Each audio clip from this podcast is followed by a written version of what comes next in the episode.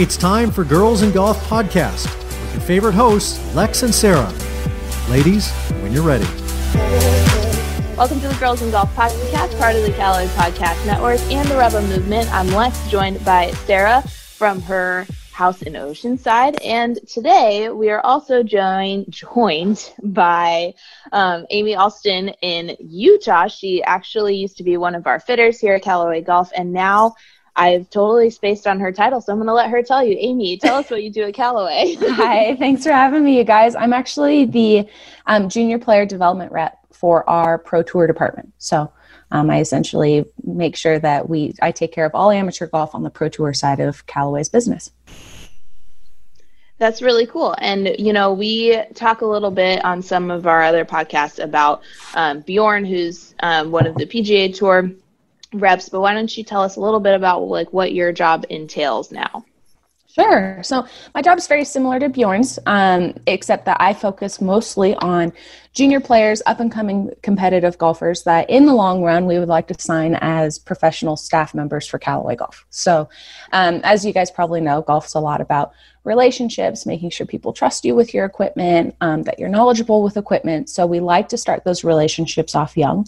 Um, a lot of what I do, think of it kind of like a scout. I go i travel 30 weeks a year to various junior golf or college tournaments and i'm evaluating their games getting to know them and their families um, providing equipment as needed. There are no contracts in amateur golf. That would be definitely an ncaa violation. Um, and we start that relationship off early familiarize them with our product early so then when it does come time to potentially offer them a deal or sign them a contract. There's a long relationship. Um, PGA Tour member Akshay Bhatia, um, he's a mm-hmm. great example of that. Uh, we had a relationship with him as a junior, and it worked his way into a, a contract later on. How do you start off those relationships? Are there any like tips that you try to do to kind of make them feel like you know that you're approachable? sure. Uh, honestly, giving them attention, watching them play is usually a great starting point, especially on the junior level. Um, chatting with their parents, um, getting to know them, making sure that they they trust you as well. So there's almost more relationships that you have to cultivate um, on the amateur level, and then um, phone calls, Instagram, social media is a big thing with kids these days. So making sure that they're as just comfortable with you as possible um, in the beginning and it kind of just starts to cultivate from there. Nice. Are you caught up on all your TikTok knowledge too?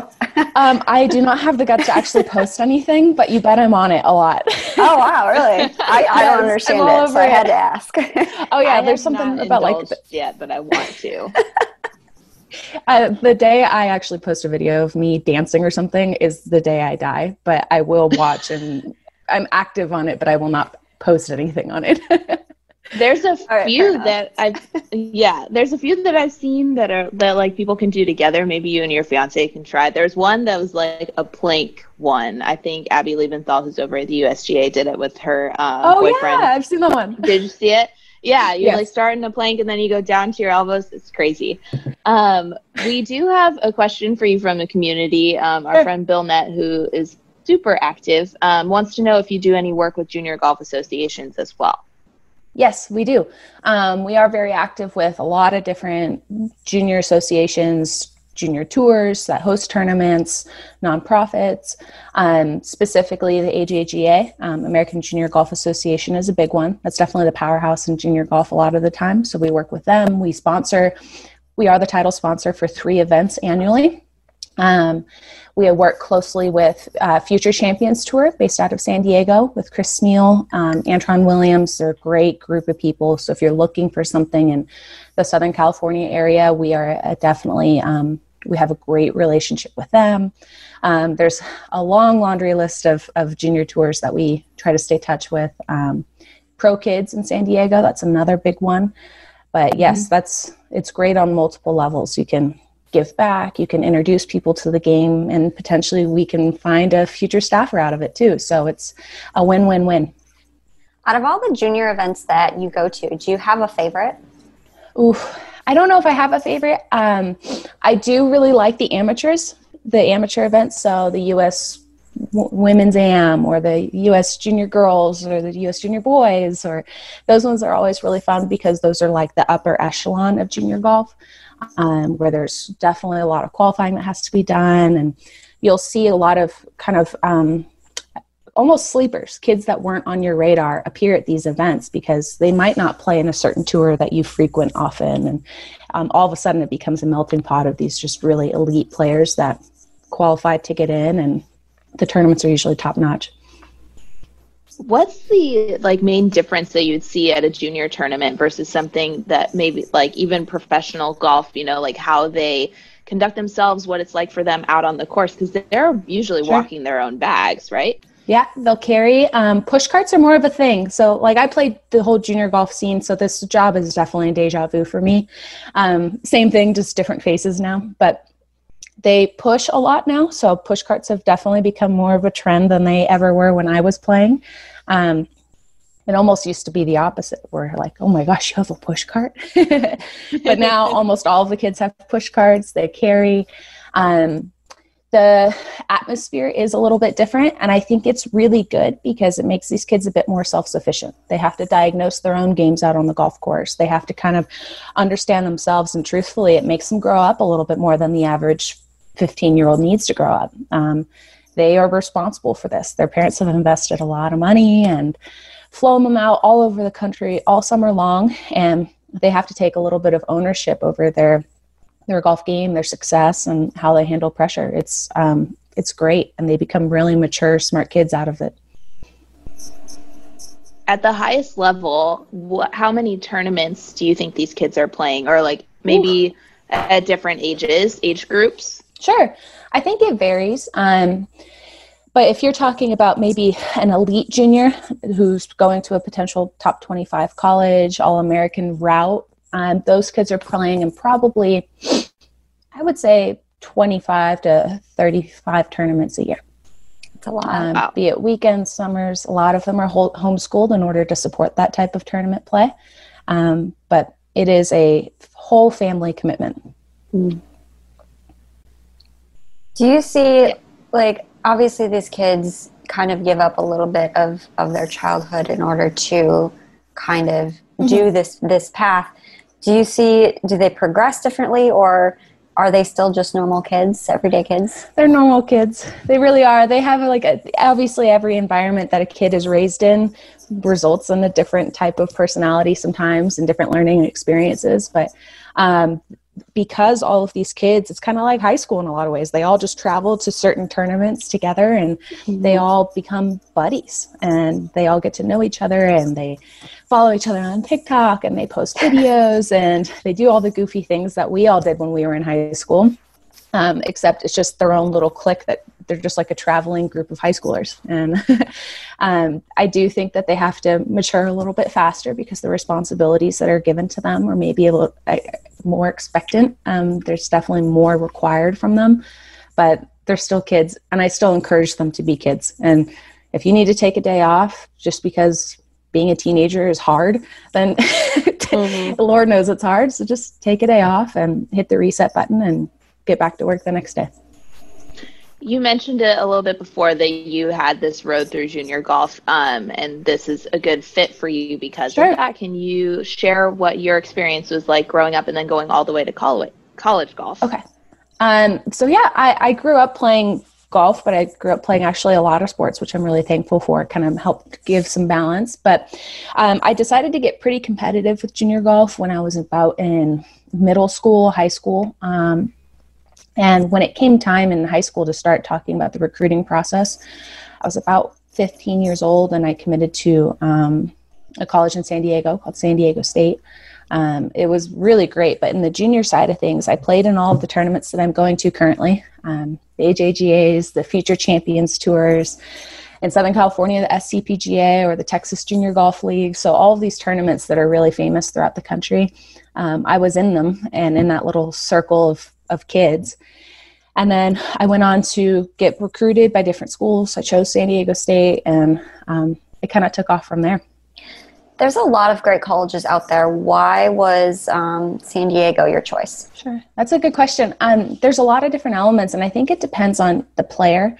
Um, truthfully, for me, my family was in Southern California. My swing coach was there. My uh, sports psychologist was there.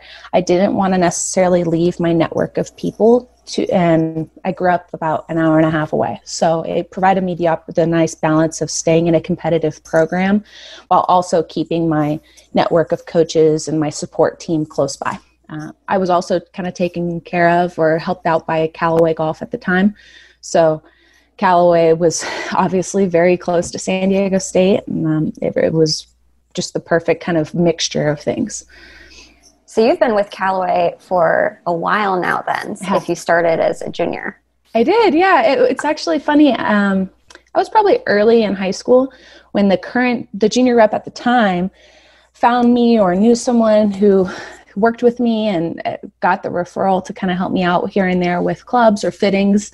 Um, so he actually had me get fit at our Ely Callaway Performance Center as a early high schooler, and it kind of just took off from there. And I've never played any other brand since. Um, they took care of my college team going into at San Diego State, and then it came time after college to find a job and Callaway was there again. So I, I, truly owe this brand my life. And so the loyalty runs very deep on my side of golf. So you, you literally went full circle. You went on from one side of the spectrum being that junior golfer and yeah. now you're on the other side helping junior golfers. Exactly. Yeah. I, I always joke that um, it's been this crazy deja vu. So um, yeah, I, I, started, I was found by the junior rep and now I'm the junior rep. And so um, I, I definitely relate to these kids and what they're going through.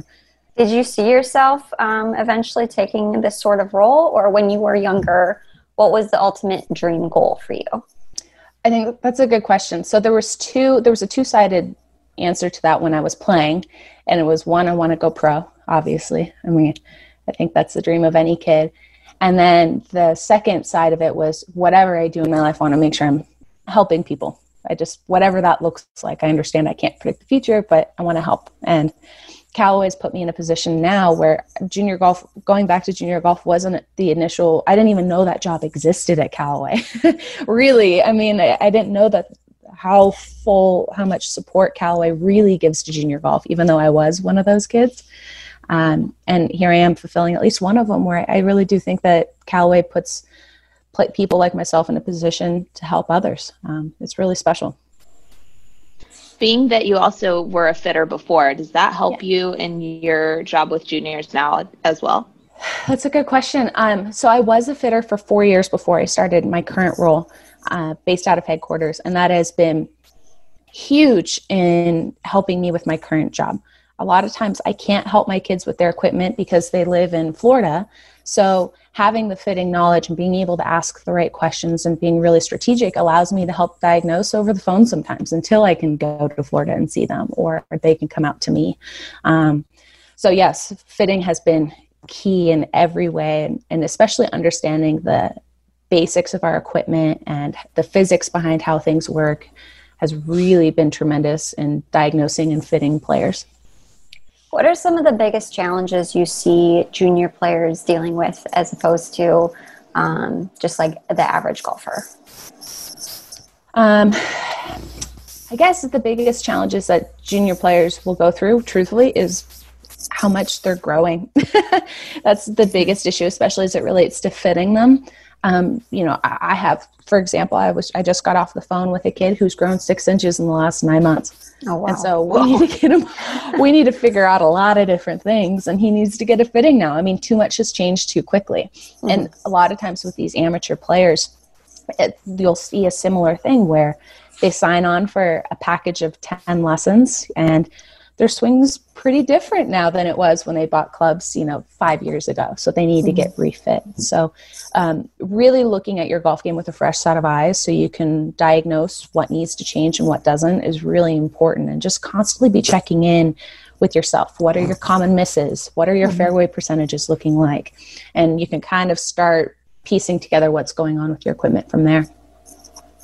Another question from someone on the community spotted rooster um, says, a question from my niece. She's 13 years old and has had lessons a few years ago. Um, has a decent swing, and her family lives in a rural area without access to golf instructors oh, and she doesn't have access to an 18 hole course. She really likes to play, um, but is looking for some advice on how she can improve her game without those resources. That's a great question. Um, I do know there's a lot of swing coaches who actually do virtual lessons now. Um, that is such a, a obviously with this self quarantine thing that's going on and all the coronavirus, people are realizing that there are a lot of resources available to them just with online training.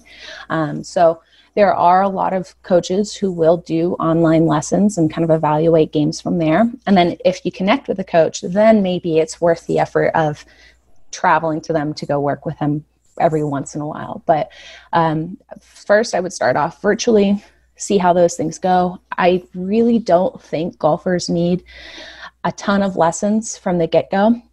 Um, once once the swing is somewhat steady, give them one swing thought per month. You know, one one big project to tackle in a month, and then once that project's completed, then you go to your next lesson. Um, I have seen players who get two lessons a week, but you're talking about the same thing, um, and so you're paying kind of almost twice for the same lesson um, until there will be a point where regular lessons is very helpful. But in the beginning, just tackle one big project at a time and then go from there with a swing coach.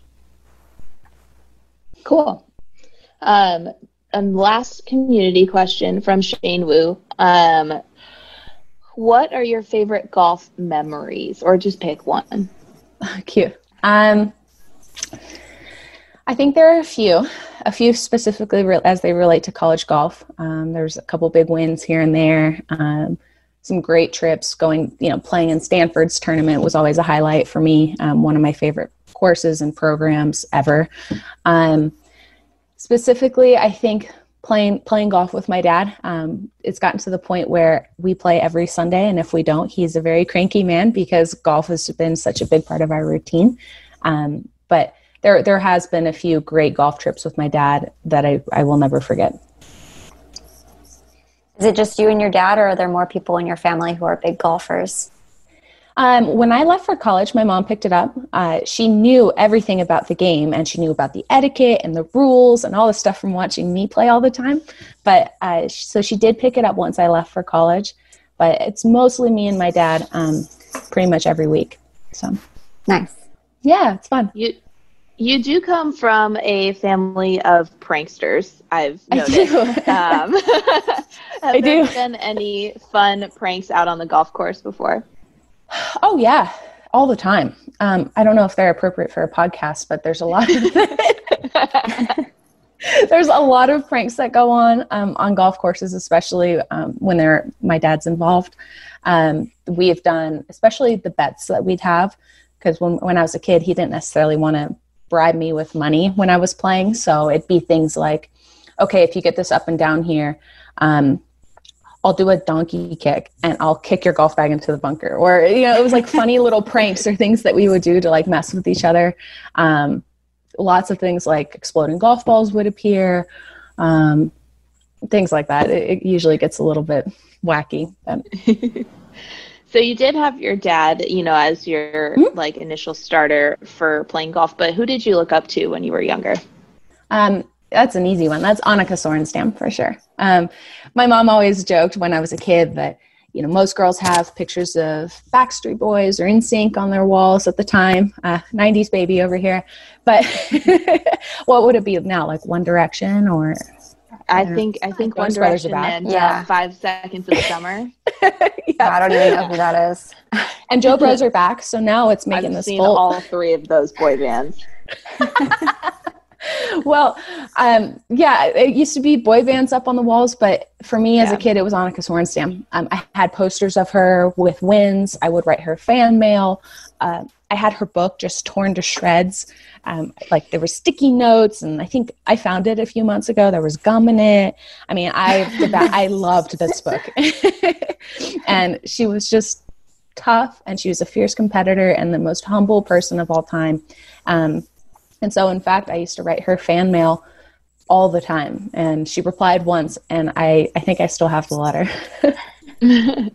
Well, and you got to meet her, right? Now that you work at Callaway, I mean, that's even yeah. more of a reason for you to be here. I think it was, yeah, it was like top five most embarrassing moments of my life when I met her. Um, I did, I'm, I'm usually pretty cool around tour pros. It's really, especially at Callaway and the department I work in, and it, it's they're just normal people. But Annika has always been that person um, that I couldn't meet. I've actually avoided meeting her a few times prior to that because I was so worried about.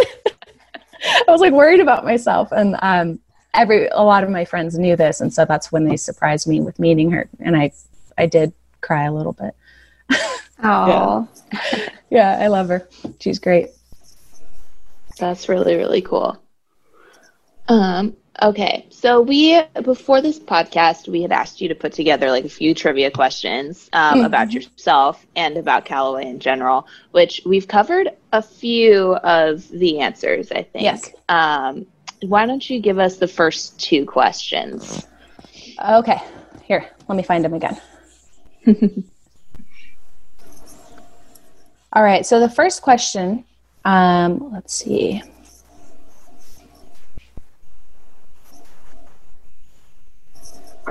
Okay, so first question is what university did I attend and play college golf at? Is it A, UNLV, B, San Diego State, C, University of Texas, or D, University of Washington? B. San Diego. San Diego State, go Aztecs.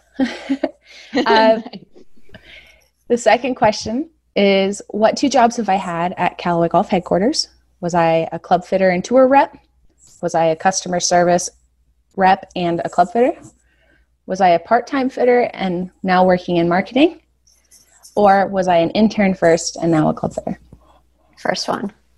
the First first one. one. Yeah. Club fitter and tour rep. Yeah. Whoop, whoop. I did start as an intern. Fun fact. Um, You did. I remember that. That was the year. same. Yeah. That was the same year I started. uh huh. Yeah. That was Two awesome. curly haired kids getting our getting our start out in the world. Figuring it out, looking for Oh. friends. I know, right? Did you ever fit any celebrities while you were a fitter? Yeah, yeah. I think you run into them from time to time, so you'll you'll fit whoever's needed. Um, Yeah. yeah, so you'll fit celebrities, tour pros, um, anyone who's really needed. Uh, Funny, the most random people show up at headquarters sometimes, so you'll have very interesting experiences. You also sometimes have, you know, been a part of like bigger Callaway tours, especially now when you're taking um, kids around the building and showing Sure. them, you know, the performance center and whatnot. How much of Callaway's history have you absorbed? Oh, that's a good question. Um, so it was interesting in the tour side or on the fitting side of my job. We started the job really evolved and became more of a training role. So whether it was training on fitting or training on the beginnings of Callaway, whenever we would have new employees, I was the one to kind of give that seminar on this is how we started and these are some fun facts about the company. Um, but now with all the tours that I give around the building, I, I would say that I my knowledge of Callaway is about an inch deep and a mile wide. So I have a little bit of knowledge about pretty much every kind of part of our HQ. And then whenever I want to give a very elaborate tour, of course, I call on the experts who can do a little bit of a deeper dive. Nice. So on these um, tours that you've taken people, and out of all the content that you've shared with them, what's the number one piece of content that people are really impressed about at Callaway? That's a good question. Um, when this is really a kind of a nod to our CEO Chip Brewer, um, when he came on board at Callaway, he really kind of pulled back the curtain a little bit for people. So when they do come in for tours, especially if they're retail customers or um, relationships, partnerships that we have, when allowed, from time to time, you can go into like the prototypes lab and go see what's going on in there. It's kind of like getting a tour of like Charlie and the Chocolate Factory, you know. Sometimes people leave with their own version of a everlasting gobstopper, which might be like a proto golf ball, or you know, they get to see something that they're not allowed to look at. Or um, so that's definitely always really fun for people. Of course, only when allowed. uh, but I would also say stopping by Anthony Taranto's desk seems to be the big ticket item. Everyone wants to meet Anthony um, because It is and he cool.